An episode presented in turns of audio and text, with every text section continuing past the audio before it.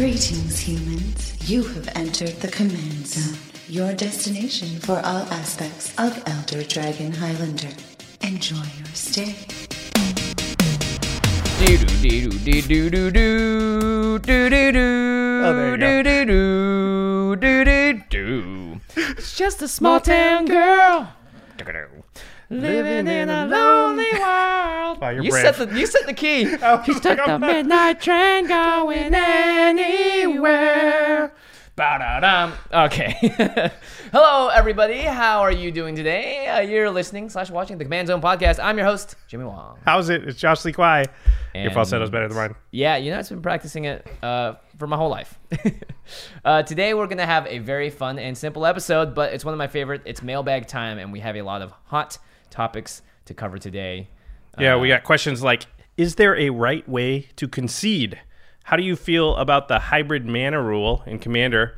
How do you beat Super Friends decks? We're going to answer all those questions and many more. But first, a big shout out to our sponsor, cardkingdom.com slash command zone.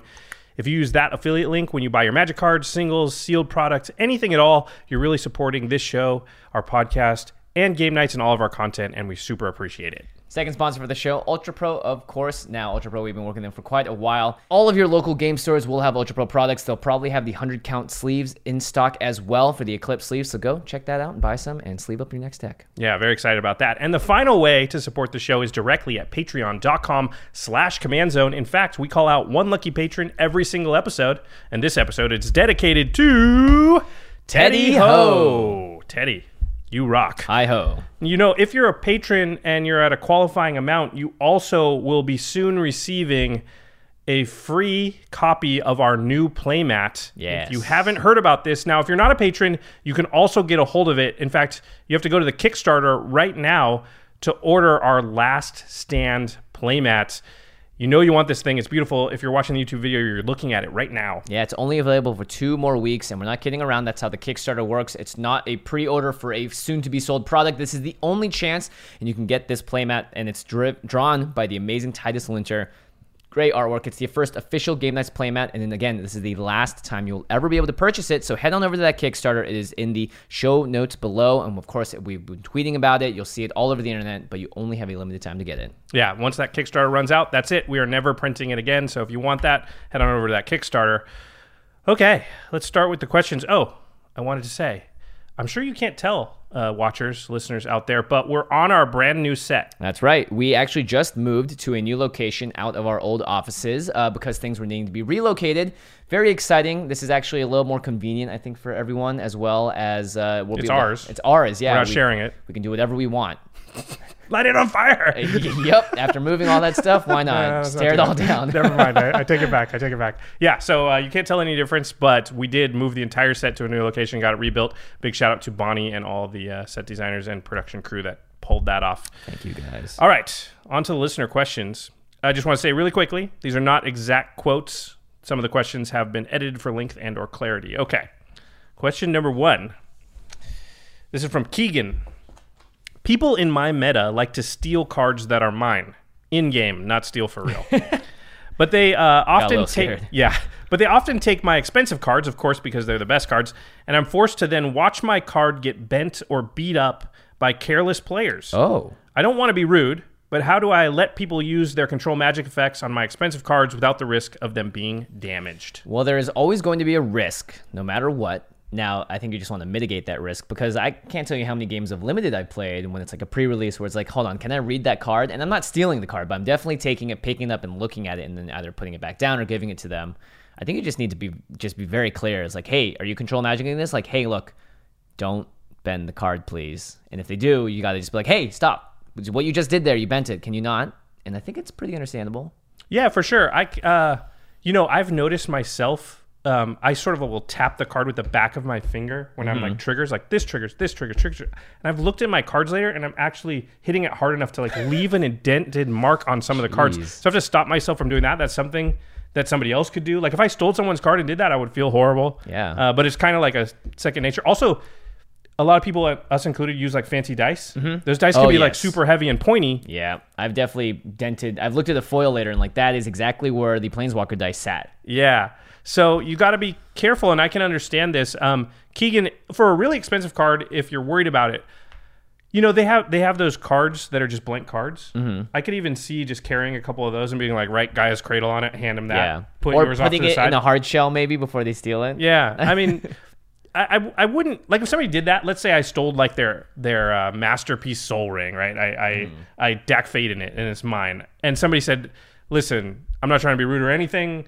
But I'm just gonna write that on this card, and, and we'll put my card off Yeah. to the side and use this. I'd be like, yeah, totally understandable, dude. Yeah. I mean, it's not going to ruin the game as long as everyone at the table understands what's happening. And everyone, of course, has spent money on their cards for the most part. They all understand. I think this definitely could be a new player thing where they're just like, I'm to shuffle this. I hate when I give it to someone my deck and they don't shuffle it right, or they Yeah. Kessler it, as we like to call, where cards turn upside down, sleeves start getting ripped, and they just pummel it to death. Um, so I've even offered to be like, hey, look, um, I'll shuffle your deck for you to speed things up, or like I'll do this so that you know we don't have to we don't have to worry about you messing up my cards.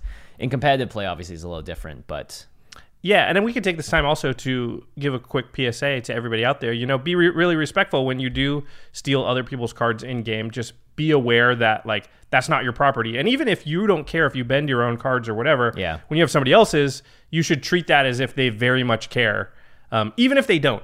So just be respectful of other people's stuff uh, in those situations, and and you know, I think everybody can help each other out. But again, Keegan, if you're really worried, and and it makes sense if you have super expensive cards, you know, if you're playing with that uh, tabernacle at Pendrell Vale or something, yeah. Jeez. Yeah, if somebody like if I went to control magic that and somebody was like, "Listen, um, control magic the land. yeah, we know. we okay." know, If I we went know. to whatever, if I went to steal it with some other effect like um, take a legendary permanent, Galena effect. or something, Yeah, Galena, Um, is tabernacle legendary? I don't know if it is. I think it is, See, I don't own one. There's so only one pa- yeah, Craig will have to tell me because he. but is- his is in Italian, so Yeah, you it's have to true. really look carefully. Leggendaria. Legendaria, yeah. That's exactly how you say it in Italian. Anyway, if I went to do that, steal Craig's, and he was like, "Listen, it's a two thousand dollar card. I'm just gonna write it on this card. You can proxy it with this. yeah, you know, or I'd even just be like anything. Like Yeah. here's another card, and we're just gonna put a land in its spot. You know, like but it's clearly the different sleeve and everything. yeah, I would be like totally fine, man. Another thing too is uh, uh, I do this a lot when I put a card down. I'll put the whole card down, and then the corner of it I'll flick onto the table. That's like the flicking. It's satisfying, but that actually is causing some structural damage to the card. So Yeah. there are a lot of things I think players do and don't realize may eventually accrue damage on the card. So be careful. And that damage does not disappear as turns and phases end. Yeah, good luck, Keegan. Don't feel bashful about it. It is your property. Okay. Question number two. I heard you guys mention during one of your shows about needing to wipe off sleeves no matter the brand. Does that prevent them from getting sticky? Do you use regular H2O or alcohol swabs or something else from Joe? And you're a patron as well, Joe, so thank you for your question. Yeah, we've had some people mention that Eclipse sleeves tend to get sticky, and really any sleeve after a while will Accrue dirt. Yeah, so it starts to get grime or dust uh, from the table, from the playmat, from your hands. Yeah, The reason that I use a playmat is because when you play on the table, and you'll notice this, the sleeves will it'll sort of be like a weird like around the edges, like a darker like almost looks like someone smudged it with a marker or Yeah. something. And almost always, for me to clean it off, I just sit there with my finger and I do this, and it's off, uh, and I can roll it off pretty easily. But otherwise, I would recommend um, either just being very careful with a wet wipe or a, like a damp like cloth, and you can do it really easily. Make sure the card's dry, or even just take the cards out and do it afterwards. Yeah. I've done it with like a very slightly damp paper towel, not a wet paper towel, but a paper towel that's got like two drops of water on it. Yeah. and just quick wiping on the front and back will actually make a difference and you'll be like oh they shuffle great be careful though you actually want them to dry before you do it so Yes. if you wipe them off and then immediately start shuffling the grime's actually more likely to stick to it because they're wet now Yeah. so just wait a little bit and then do it I would also say you can avoid this, right? I've seen a lot of people be like, my sleeves get so dirty, yada yada. I was like, I played with sometimes I played with the same sleeves at pre-releases for six in a row, and by the end I see a little bit of grime on them, and I'm shuffling these a ton over the course of all of those games. So, uh, you know, I think if you just wash your hands before you play, make sure your playmat's clean, make sure you're not just throwing cards around everywhere, not on the dirty surface, and you'll find that your cards will be cleaner in general. all right question number three is there a chance to eventually see an Etali deck in action on game nights? I think Jimmy would be excited to ride the giant Spinosaurus to victory. I think any of us would be excited. This is from oh, Eduar- Eduardo, who's a patron. And I should say that the cleaning your sleeves uh, question was from Joe, who's also a patron. Thank you, so, patrons, Jimmy- questions. Any chance playing a Etali deck on game night? I, I figured we could use this as a jumping or springboard to talk about how we do game nights and how the decks get chosen. That's true. Because it's harder to answer than you might think, Eduardo. Yeah, for sure. Now, I probably not. I'll just say that much. Etali may appear in decks as it has now. It was in my. I got to trigger it once. Yeah, it was in my Jodah deck as well. I would love to have used it. Um, the reason is, is one I've already played two mono red decks, and I currently have no interest in playing more at this point. I think maybe who knows? Wow. you never know. Wow. Mono red's just tough in Commander, man. Jimmy the Red. We've we've turned him. I played Kumena and it was green blue once, and I was like, what have I been missing out on? this is absurd. The value, even the artifacts somehow have more value. Um, so the way that, yeah, you want to talk about how we choose extra game nights? Yeah, so um, a lot of game nights will have a theme. It just it's too open ended to just be like, hey, anybody bring any deck. That Yeah. that is tough, right? Because you're likely to have one deck that's just way more powerful than the rest, or Mm-hmm. also the show has always been crafted. Like the very first episode was like the the Commander box. 2016 decks, and so it was always like trying to keep up with the new stuff because people haven't seen that stuff in action. So Mm-hmm. that's like if it was me. I'm way more likely to want to watch something that's showing the new stuff so I can get some kind of a gauge of, oh, I haven't seen that in action because it's new. So I'd like to see what that looks like and how that plays. Um, so a lot of times we're playing with the newer things or some kind of theme, uh, which means that we're kind of, you know, we'll be like, I don't know, um, you know, Commander 2018's coming up, M19's coming up. We're going to be focused around those. But that doesn't mean there might not be an episode in there where we kind of go, okay, everybody, you can play a, a deck that's, you know, from the past or whatever that you made. And I'll say in those situations, we do sort of check power level to make sure like no Yeah. one's bringing like a Prossh food train food chain deck while everybody else is playing, you know, I'm playing my Tim deck and you're playing, you know, some something else that's that's more not- janky. yeah. yeah. So we do have to try and keep it so that everyone has a chance to win in the game so that it's not like going in one deck's just way over overpowered or overfavored, I guess. And we know that a lot of people, that's what they want to see is like, please bring your most powerful decks and play them at the table. And we could, of course, do that. Obviously, we talk about these decks all the time on the show, but also from a marketing and a business perspective, it helps us out in the same way that when a new set comes out, people do set reviews of the set, prof review a new product when it comes out. It helps us from a marketing sense in that we're trying to grow this channel and reach as many people as possible to do the thing that's going to open that door to as many people as possible. Now, I know a lot of you out there might be like, but I want to see this, so please give it to me. And we hear you but we may not go down that path because this is how we're deciding to run the business. Well, people that that are saying that, let me just say, we're going to throw you bones when we can, and the very next episode of Game Night should be mm-hmm.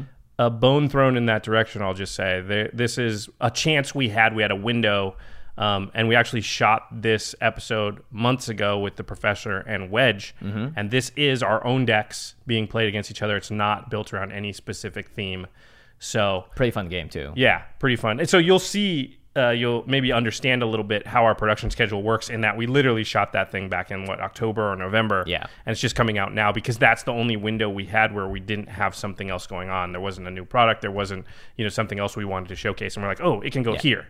So And of course, you know, Ultra Pro is a sponsor, Card Game's a sponsor, Wizard of the Coast is a sponsor. Ultra Pro comes out with new product, with new sets.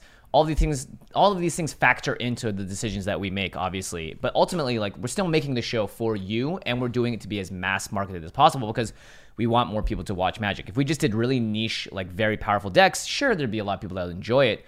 But you know, I think the view counts often speak for themselves, and we've seen that doing new stuff is both beneficial for us as a show and business people. Like, look, I'm this is a business. Sorry, at the end of the day, uh, if we don't make it a business, we Josh wouldn't be able to quit his job to do this. Yada yada. there'd be no game nights. There'd be no game nights. Well said. All right, question number four. There is a player in our play group who likes to concede whenever anyone or someone steals his stuff or takes over his turn with a Mindslaver or something like that. Are you being more respectful to the new set by not throwing the paper? I threw it just softly Okay. because you were speaking while I did it. Oh, very nice. Thank you. Yeah. He does this. Uh, so this, pre- this player concedes when someone takes over his turn with a Mindslaver, or steals something, or something like that. He does this to screw over the player using the effect, and as a result, people have stopped targeting him with that kind of stuff, which leaves me with a bad taste in my mouth. Am I wrong? Is using conceding as a strategy just smart gamesmanship, or is it actually super scummy? From Trevor. Super scummy. Pretty scummy. Yeah. It's not good gamesmanship. It's effective in a way, but it's like a almost like a terror act of terror. To me, it's using the wrong mechanisms in the game, right? We always say keep things in game. Right. Conceding is kind of outside the game. And it's using losing to win is a weird thing. And I not know even win. You're using it to mess up the dynamics of the game because what, what if you're in an alliance with someone? What if you're making deals? Like it, it messes up with so much stuff. I mean, I see. I'm an advocate of like, I'm getting attacked, and you know, you're gonna kill me, and I have a lightning bolt in my hand, and it's not hmm. gonna change the outcome. I'm still gonna die, but at I'm still gonna lightning bolt one of your things, so that hmm. as I go, I'm doing as much damage in game to you as possible. I'm an advocate of that because it's using the cards, using the game in the right way, right? And so the next game, when you go, oh man. I could maybe get rid of Josh, but what if he has that lightning bolt and I don't want to lose a creature? Maybe you think about it. But those are game mechanisms. To me, saying like, you're like, I Mindslaver you, Eh, you know, and you knowing they're going to take over your turn and try and kill other players maybe and you at the same time, and you're like, I concede in response. That's that's lame because you're using an outside the game mechanism, which is quitting the game, like Yeah. to stop an effect. Like It's a very salty thing to do too. Be Yeah. like, I don't want to play anymore, and neither will you get to do the thing that you literally played a card, paid mana into, and wanted to do for an effect. So you're like screwing over one person out of resentment, out of bitterness, out of whatever it is. Think about why players concede in 1v1. It's not because they're angry or bitter. In competitive play, they concede either because they want more clock for the next ground that they're playing, or they don't concede because they want to see more of their opponent's deck. Like I've seen people play through like a like a lock deck or like a you know ensnaring bridge Just to see a few more just to turns. see a few more turns and maybe play to that out. And that's what a competitive person does. A competitive person and person that knows how to game doesn't concede for a tactical advantage because in 1v1 that doesn't exist. And in a multiplayer game, it's just kind of not cool, bro. To me, the conceding like that for strategic advantage is sort of akin to like making a real world threat or a real world promise. Yeah. It's bringing other things into the game. Like I want it to be like the people in the cards, but within the world of the game. Um, this has actually come up a little bit in our play group where I started just at the start of games, just being like, okay, so I just want an agreement at the start sorcery speed only concessions. Oh, okay. Everybody just agree at the start. And I think that actually solves it. So you can concede at any time that you could cast a sorcery. Otherwise, concessions are, are not allowed. So if you're Mindslaver, then you actually can't because the other Yeah. person has control of your turn. Yeah. Funny. and if they go to control magic your thing, you can't concede at that point. But if it got back to your turn, fine. What if you have Vidal Orrery? But doesn't matter. You can't cast a sorcery.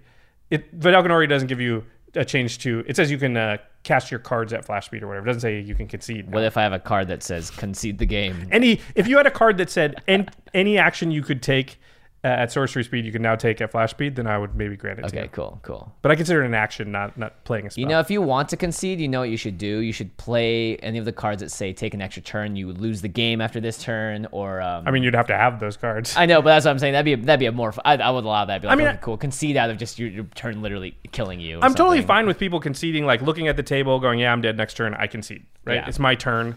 But as like if somebody Emrakul's and is going to steal your turn, and Yeah. you're like, "Well, I'm going to concede," just to to sort of take that power away from you, so you know Craig can win or whatever. I think that's I think that's kind of lame. What if it's your turn? They have Vedalken and Orrery. Yeah. And you like go to your first main phase, and then they flash it in, and then try and take control of your turn. But it doesn't happen until you end your turn. But I mean, you would have to concede in response, right? Oh, you're no, right. no, because you could you'd have the rest of your turn before they Yeah. took your next one. Um, I guess fine. Yeah, Yeah, you I can mean- concede. like it's not an ironclad thing. It's just going to stop most Yeah. of that shenanigans. I think the big takeaway is don't concede to out of saltiness or out of I don't want you to be able to do the thing that you paid money for cards for, you played in your deck, you paid the mana for, you put time into, you made the plan to do. Don't do it because it's not strategic. And honestly, I don't think that's the kind of behavior that would make me not want to play with you in the future.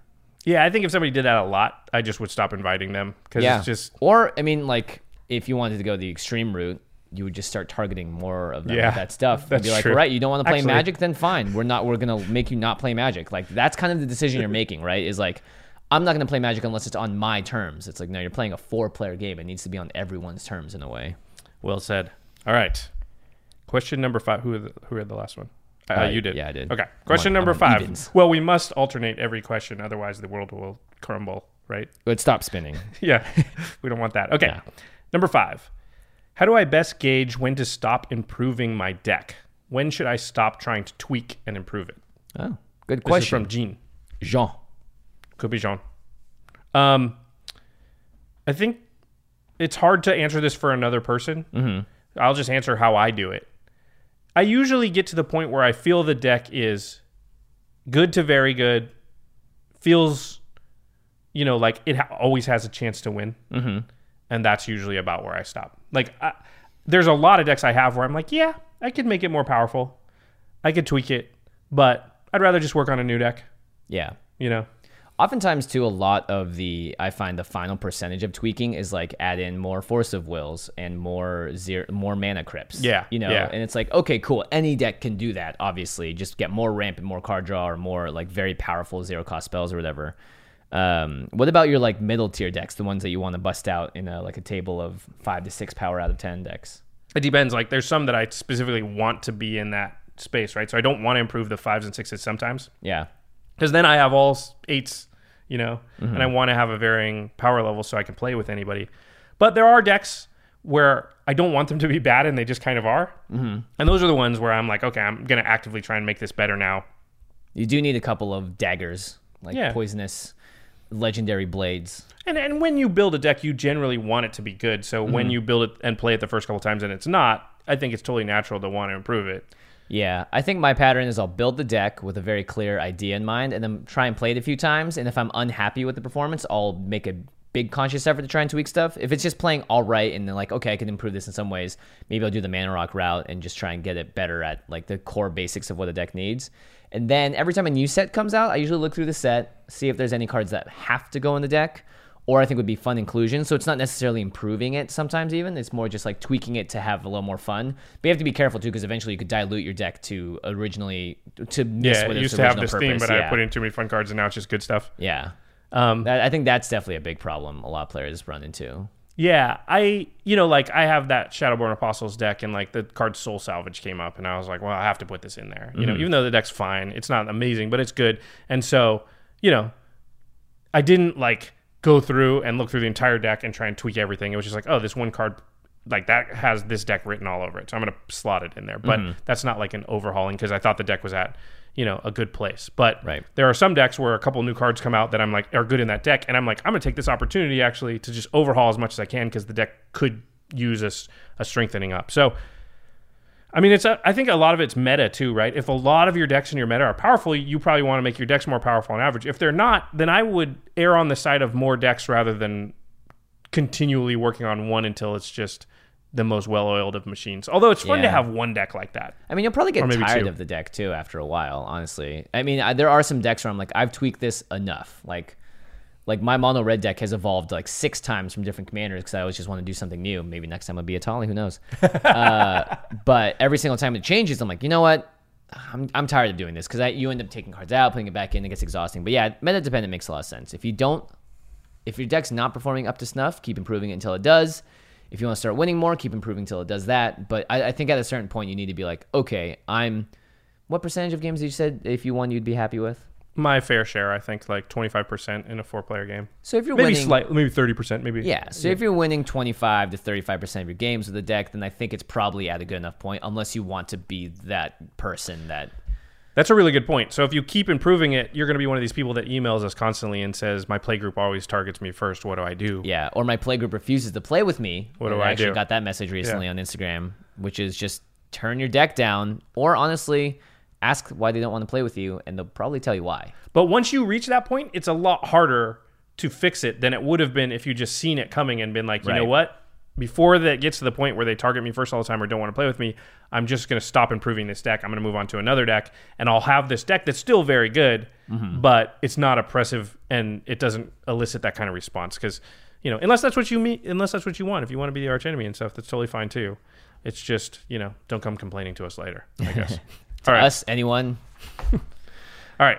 Uh, my girlfriend has a five color Super Friends deck with Cromat as the commander. I like it already. I like it already. And no matter what I do, I can't seem to beat it. We always end up in the final two fighting against each other, and every time I lose. I don't want to build a deck so powerful that it'll beat her deck every time, but I'd like to beat it about half the time. So, what kind of deck should I build? And that question is from Jason. So this is a good question. Um, how do you beat Super Friends specifically? There are board wipes now that do damage to planeswalkers. It's Star of Extinction, I think, is the one Yep. that, that does damage to planeswalkers. I think like Hour of Devastation does too. Oh right? yeah, I think it's Hour of Devastation. Yeah. Either way, uh, damage-based spells will do that. Um, I think honestly, Planeswalker decks work in a way where if it is off to a good start and it's disrupted, it's very hard for them to catch back up to it. But once they get rolling, then it's very hard to slow it down because they have so much extra value every turn that they get for free. Right? You could even be like, oh, they're playing five colors, I'll play Armageddon. But that's the thing is they may actually have an active Planeswalker out, and then if it's like Elspeth Sun's Champion, you're just going to lose the game. That was actually my first thought when I read the email, um, Jason, which is that you said it usually ends up with the two of you fighting against each other, and that's when you lose. Well, I think the problem is if the Super Friends deck has lasted till the end like that, heads up against somebody, they're probably far along in the game and they're set up fairly well. Mm-hmm. S- If you think about it, Super Friends decks are not good if you're having to play Planeswalkers into a board that has stuff on it. Right. So you want to put yourself in that position. If you're trying to play stuff into a board that already has planeswalkers, you're in big trouble. So um, and and then like Jimmy said, direct damage stuff, um, unblockable stuff is good. Evasion is good, just like Flyers. flyers and stuff. Uh, but usually a Super Friends deck will get to the point where it's clearing the board and then putting that stuff out. So you probably want to step on them early. Um, Definitely talk to the table too, because if it is Yeah. just you two at the end every single time, then it means that her deck as well as your deck is doing very good. And so it could be a matter of like, hey, we need to get rid of this planeswalker now, please. Can we stop fighting amongst each other for this reason? Um, so I think there's a lot more that factors into it. if I look around the table and I can't beat a deck if I'm heads up against it, uh, then I don't want to eliminate the other players or let them be eliminated because my only chance is 2v1 then, right? Like if I'm like Jimmy's in a super good position and if we eliminate, you know, Mel, then all of a sudden it's me versus him and how do I win that? Then I actually need to get Mel on my side and kind of protect her because that's my chance ultimately to beat Jimmy and that's probably her chance too. Um, so you might use politics a little bit. Good luck. Good luck. Okay, number seven. I've been replacing some lands, such as scry lands and some signets, with these filter lands. They've done me wonders. With the amount of artifact hate floating around in Commander and the lack of land destruction, these things are great. They're fairly well protected being lands. They won't get hit by large wipes or cyclonic rifts, and they allow me to ramp. What is your opinion of the filter lands? No, Um, this is from Josh. So yeah, Jimmy, do you want to explain what filter lands are? Yeah, they're pretty simple. So a land like Graven Cairns, uh, they actually reprinted these recently in Iconic Masters. Uh, you it comes into play untapped. You can tap it for a colorless mana. However, you can also pay whatever the lands are two colors, so it's you can pay one of the hybrid color mana and tap the land. So if it's Graven Cairns, you can play a back black or a red and tap the land, and then you can create black black, black red, or red red to your mana pool. So any variation of those two colors. So it filters the color you put into it, and you can create another color. So you can technically, if you only have a black uh, color mana land, you can generate red out of a filter land. It's taking the black and filtering it into something else, if that makes sense. Yeah, and and that's a really important distinction to make here, Josh, because it doesn't ramp you. It only filters you. And the difference is that because the filter land itself it does create two mana, but it also requires you to tap an additional land with it. So you're tapping two lands and getting two mana. Mm-hmm. So that's not ramp. That's filtering. Filtering is when you change your colors into something you maybe didn't have access to. Ramping is when you have additional mana total extra than you should have if you played your lands for turn. So if you play a filter land on turn one, then a swamp on turn two, you still only have two mana available to you. That's filtering. That's not ramp. Ramp would be if I played a filter land on turn one, a swamp on turn two, and then I tap both and I played a thought vessel. Now I have three mana available to me when I should only have 2 So I've ramped. Um, Yeah. that doesn't mean the filter lands are bad, but they're a little bit dangerous. I've found. they're janky. Yeah, That's what Craig has also told me when he was like, I like them a lot, but they're definitely hard to play sometimes. they get you in situations where like you need especially in like you know decks with more than just two colors when all of a sudden like i need a black or a red in graven cairns to create to use the filter land at all. So if i'm playing like a four color deck and all i have is an island in graven cairns well i don't have black or red. Yeah. so now the graven cairns is just a colorless land. And so I, I like to run only a couple of them. I don't like i don't like running like three four five Yeah, I generally don't run them unless it's a two color deck. In which case, for a deck that like black requires a lot of black black, usually it's they're nice. Um, the other thing is like compare this to a signet. One, the signet is ramp. Two, the signet requires no color specific mana to create two new colors. So Yeah. In general, I still like a signet a lot more um, because it ramps you. And also, I find that by the time like someone plays a Vandalblast, your signet being gone is not the biggest downside to whatever happened. You know, like I'm often you know fine with it because at that point I have five lands in play. I don't need the signet to help me ramp me a little more necessarily.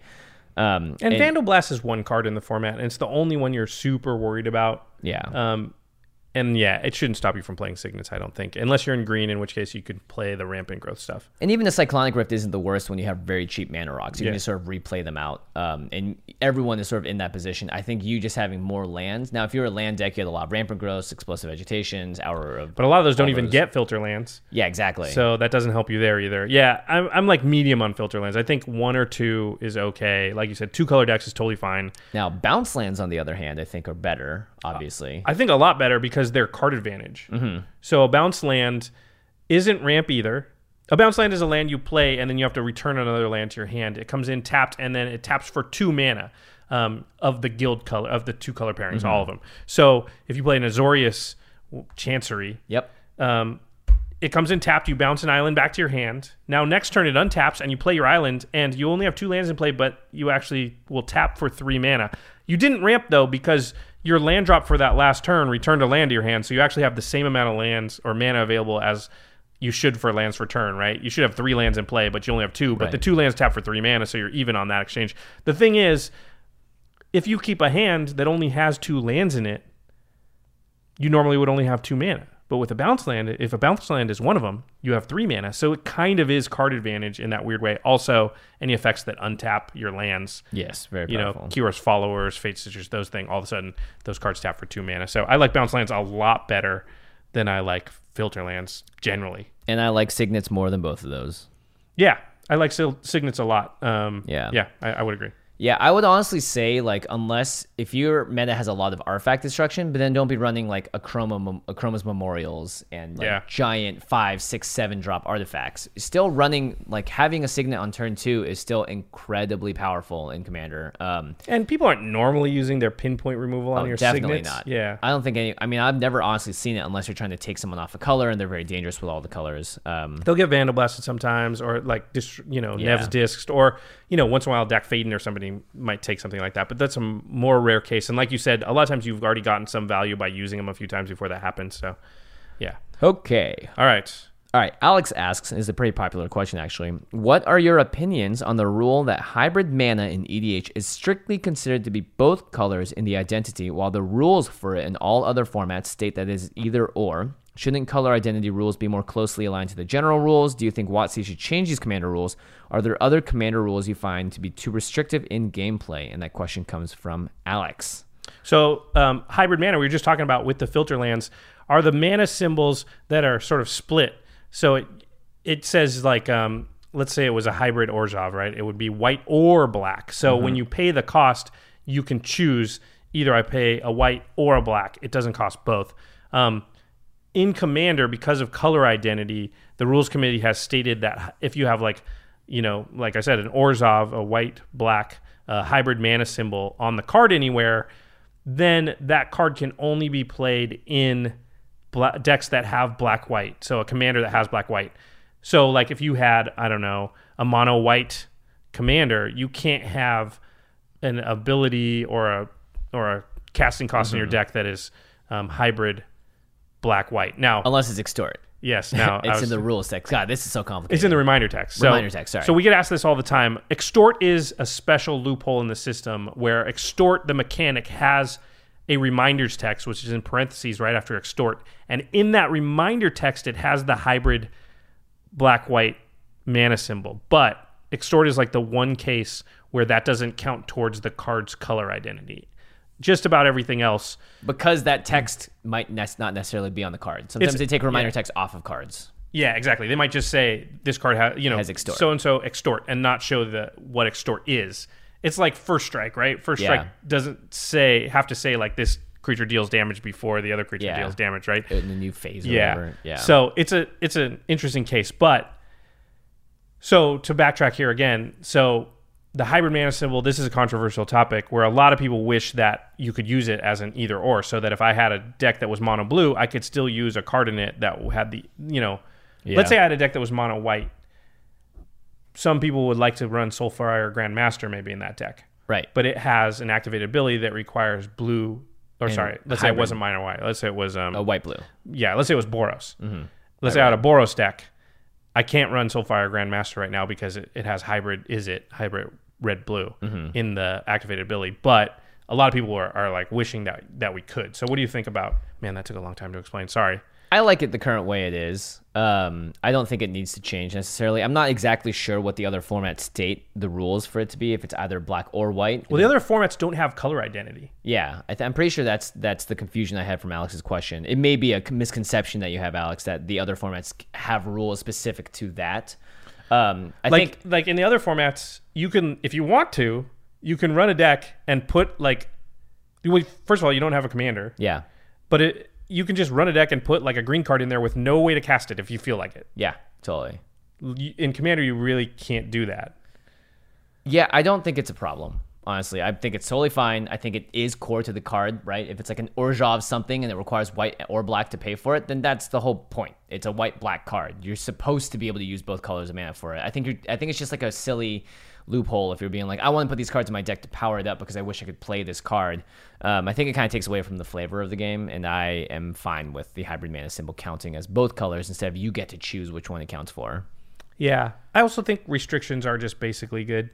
And part of the fun of the format is the restriction of like, well, I have to build my deck with these colors and it's Muldrotha and it'd be really sweet. There's some white cards I'd really love in that deck, Yeah. but I can't. And you have to work around that. Or you have to do things like I do, which is like, well, if I want to do that, I have to make a five color commander or a four color commander, hide Muldrotha in the deck and figure out a way to make it work. And that's a restriction that still allows you to pull off what you want, but you have to jump through- some hoops to do it. And there honestly aren't even that many hybrid mana cards I think that people really want in other decks. And I think going back just to satisfy those players that want to do that is not worth it overall, right? I think I like the fact that if it, the color is there outside of extort, that's the only messy one because it's in the reminder text. Outside of extort, if the colors are on the card and it's not saying white or black the words, then those colors are what the card's identity are. Yeah, it's clean. All right, last question. This is from Sean. I'm assuming it's Sean Tabaris or Sean Watson. It's not. I don't think so. I would have put that down. All right. I have a question regarding uh, spells with X in their casting costs. My problem being when when to cast them. Sometimes I jump the gun and cast them too early, and other times I wait so long I either die or the game plan totally changes. Basically, how do you determine the best time to cast these X spells without infinite mana, and when when does the law of diminishing returns come into effect? I like this question a lot. Um, obviously, my Neheb the Eternal deck has a lot of X casting spells in it. I think it just depends on what's happening on the board and whether or not the card that you're holding on to is like a win condition.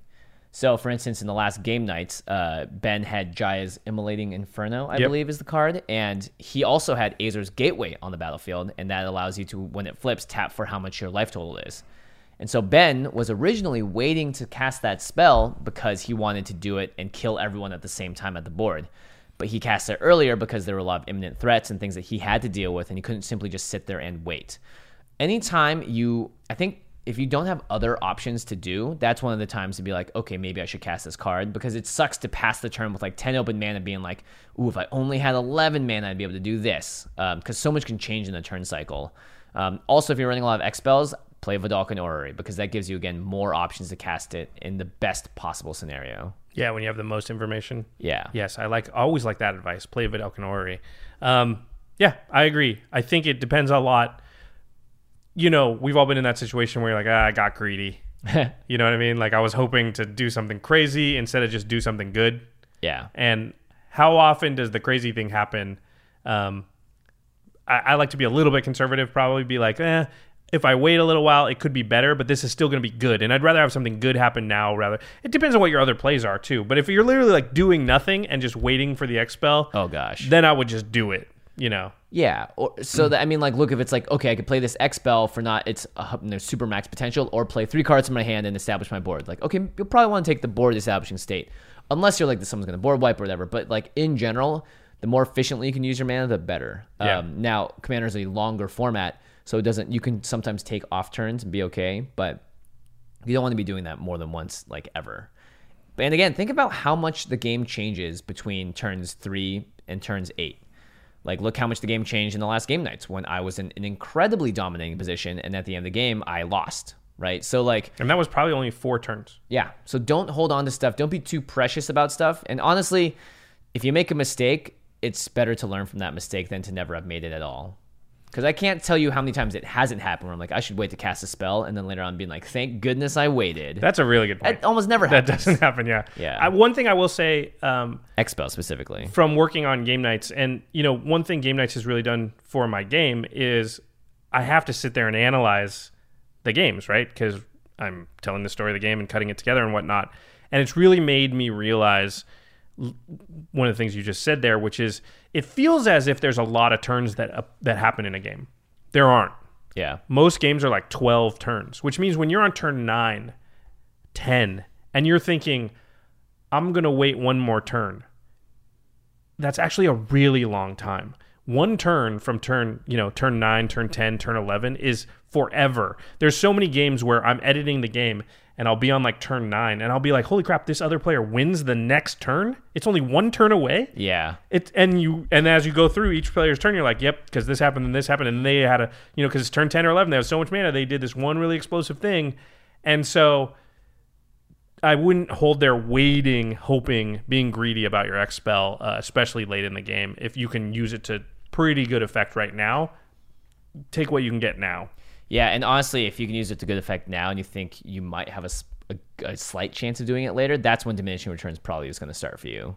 Because it's very again like you're tapping out for X spells usually, and you don't have that freedom often in, in games of EDH either. A lot of the times, especially as boards get developed and things get scarier and scarier. So, like something like Release the Gremlins, I think is a good example of an X spell that you should probably end up casting earlier rather than later, uh, because it's not going to necessarily win you the game, but it is very good in response to stuff. And it's going to slow down other people, which will give you more time for other stuff to happen, probably, right? So if And you're you like some creatures. Yeah, if you're like, well, if I just wait one more turn, then I can get every artifact on the board.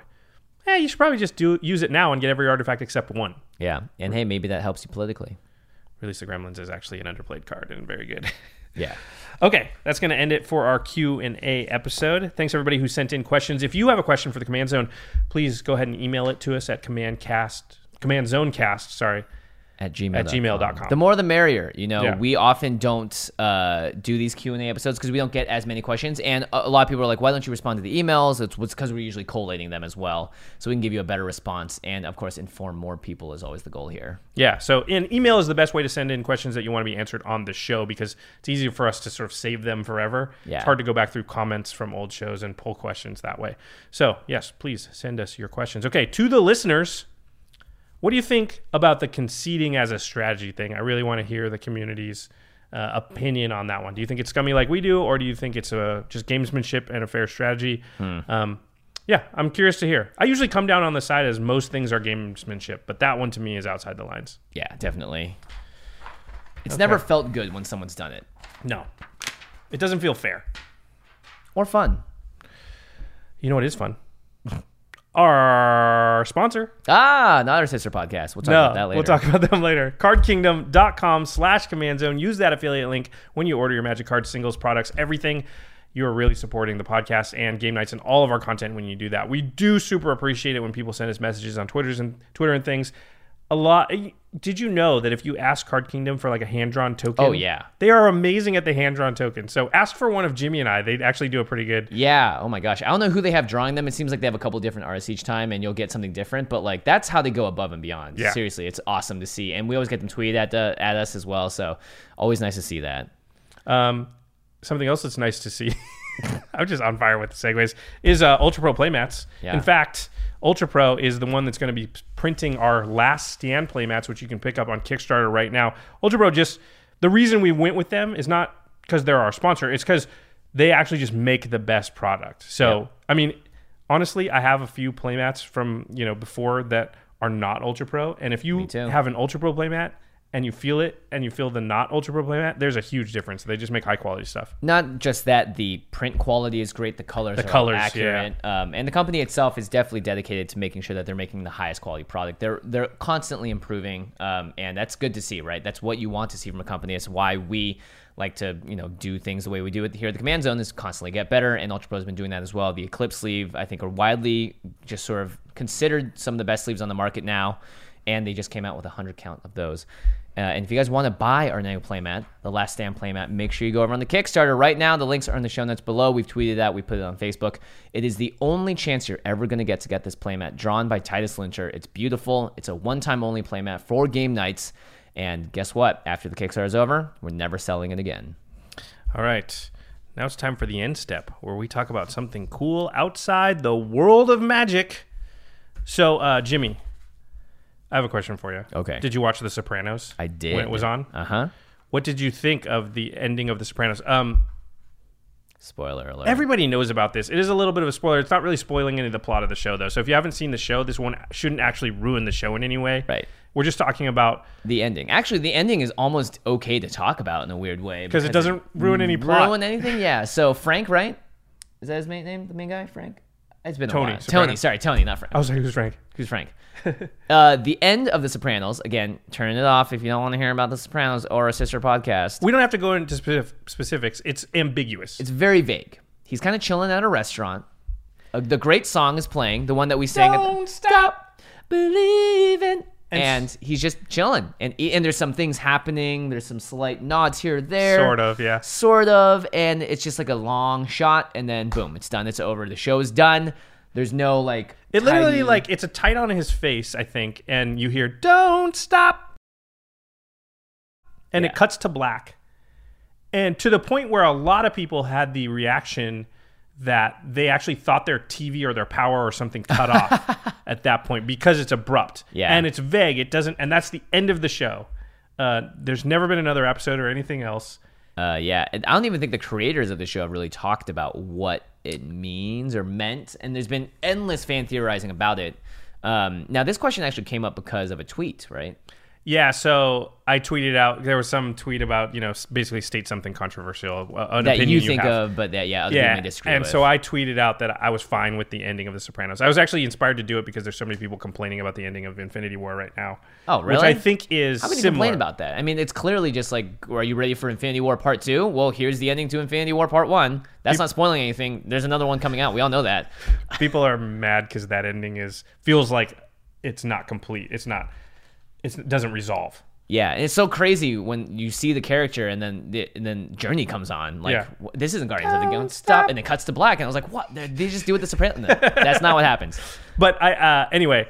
So what did you think of the of the ending of it? I of thought Sopranos. it was fine. Honestly, I like I loved the show. I liked everything about it, and I don't think they needed to. I didn't like one. Sure, there may have been better or other ways to end it. Maybe not even better necessarily, but I didn't really care. I was like, cool, it's over. That's great. I'm gonna look up some fan theories online and be like, oh, cool, neat. Okay, I'm gonna not think about this anymore and go on with my merry life. Yeah, see, I, I thought it was fine because the show to me was never about plot, and that ending Yeah. kind of left people who thought like, oh, I want to know what happens. But to me, it was always about the characters, and so to yeah, to me, it was like, well, whatever happened is not as important to me as like I got to see the journey of the characters, and it's over now. Yeah. Um, The number one thing you're always going to see the complaints of about shows that have ended is the ending. Yeah. it's so hard to satisfy everyone. I, I mean, I think I thought Nearly Breaking impossible. Bad had an incredible Yeah. ending, but people still complained about that. did they? Yeah. Breaking Bad had one of the better endings because it did manage to resolve most things. Yes. Yeah. Which is very hard to do on a TV show, and not even the goal of a TV show. If you think about it from week to week, the show is usually not serialized. It's Yeah. usually episodic, you know, so it's not actually building to one specific thing until like the last season when they're like, "Oh crap, we got to do that." Yeah. and then they have to try to change the show into something that usually it's not. Um, I've yeah, and I've seen some bad endings. All right, Yeah. Lost. Oh my gosh, worst ending. Worst like last half. Worst like last. Every season except for the first just started a big downward. I thought plunge. two was okay. Season two was okay. Season two was fine. Once they hit just- the flash forward, when was that? uh, four, I think. Once you know what? No, it was like five or six. Actually, No, I think it was like three. I You know what it was? Once it hit the writer's strike is when that show just Yeah, went. that's true. That got killed by real world Um, problems. shows with great endings. Friday Night Lights had an incredibly good Uh, ending. I I never thought. even watched Friday Night. Oh my gosh, you like Michael B. Jordan? Yeah, He's in season five of that show. Amazing. Okay. Seasons one, three, four, and five are all incredible. it's a Peter Berg show. Yeah. Season two, guess what happened then? The writer's strike. Um, I'm trying to think. Like West Wing, it really went downhill because Aaron Sorkin got caught with uh, shrooms in his backpack, Oh, yeah. and he got fired off his own show, and then the show went downhill. So Whoops. the the ending of that one's not great. Did they ever think Battlestar Galactica. the show? Go- oh god, that show had a bad ending too. we're just we're not spoiling what happened, but okay. But it's widely known, I think, for Battlestar that the ending was just like Just like Lost. blech. Yeah, like what's happening? Why, what are you guys? Why is this? What is this pseudo anything? So of happening? those, do you think Sopranos even on the list as far as bad endings? No, not even close. And you're right. You made a really good point. It's about the characters. It's about the drama. It's not about knowing what happens to Tony in that moment. And that's when I read all. It was exhausting reading all the theories, Yeah. being like, "This is what happens because you see this and this." It's like, oh, I don't care. To me, I like ambiguity. I don't have a real big need for everything to be completely resolved. But I understand, like a lot of people, like my girlfriend would be throwing stuff at the screen at the end of The Sopranos if she You- watched it. You invested a lot of time into these yeah, shows. and she's like, I need closure. That's her favorite thing. So anything that doesn't like wrap up, she's just mad about it. So I get it. okay, All right. understandable. Okay. You know what I do get though? What do you get? how great our sister podcast is and how consistently they've been great for a long time and just great preview cards. This is true. The Masters of Modern podcast with Alex Kessler and Ben Bateman. You can find them uh, on Twitter at the MMcast and right next to us on collected.company. You should really check them out. They talk about the modern format and all things competitive magic. And Alex, uh, it's yeah, he runs a toy company called Kesco, and they've Yeah. actually been working on a new game that's coming out soon. We're gonna have more on that. Um, Battle Bots, I think Yeah. is the name right now. we're gonna have more on that soon. We'll probably have Alex on to talk about it because he's kind of turning into a game designer in some respect too, which it's is really, cool. Yeah, yeah. Kesco. They're making. I mean, like they've made in the ice hoop as well as the drop dot, which is like toys that you find in Target, and the drop dot apparently isn't selling across out across the nation. It is pretty cool. We got a box of them like over Yeah. there somewhere. Yeah. So if you guys want one, don't come to us. They're ours. Um, but yeah, check them out. They're on. Go to Target. Yeah, and if you want to see the the Masters of the Modern podcast, they're right next to us on Collected.company as well as at the MMCast on Twitter. Did you already say that? Yep. Oh. It's okay. We can say it twice. They're our sister podcast. Yeah, they're our sister podcast. Our editor for the show is Craig Blanchett.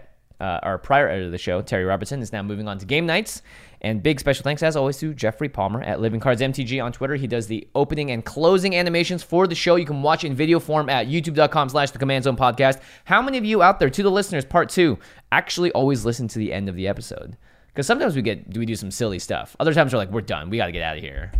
True. Actually, for those of you still here, speaking of Terry, um, just wanted to give a follow up to because Oh, that's everyone right. saw the news footage where his apartment was on fire God. a few weeks ago, and a lot of people reached out and asked if he needed help or if there was a GoFundMe or something like that. And we're happy to say that Terry was fine. And actually, crazily enough, they stopped the fire literally the apartment right next to his. Wow. So the apartment next to his totally burned down. His apartment intact. Now there was smoke damage and some other things, but he didn't like lose everything he owns, which is nice. Um, luckily, you know, Terry is fine, and we didn't need to do like a GoFundMe or something like that. He was like, "No, tell everybody thank you, um, but I'm fine." So we do appreciate all those people that did offer to help, though. That was really heartwarming. So thanks, thanks everybody that did that. Thank you, Terry, as well. All right. All right. Um, uh, thanks for listening. Yeah, and we'll, we'll, we'll see you next time. We're not. Sorry, I threw a wrench in our normal cadence of how we end the show. Don't forget to buy the Last Stand playmat. You want that thing? Yeah, you do. I want it now. I'm gonna bye. go get one. What? They're not out yet. We still have to print them. Okay, bye.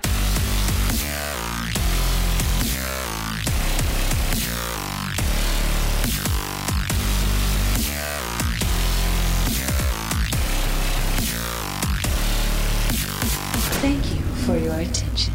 For further inquiries, send an email to commandcast at rocketjump.com or ask us on Twitter at JF Wong and at Josh Lee Kwai.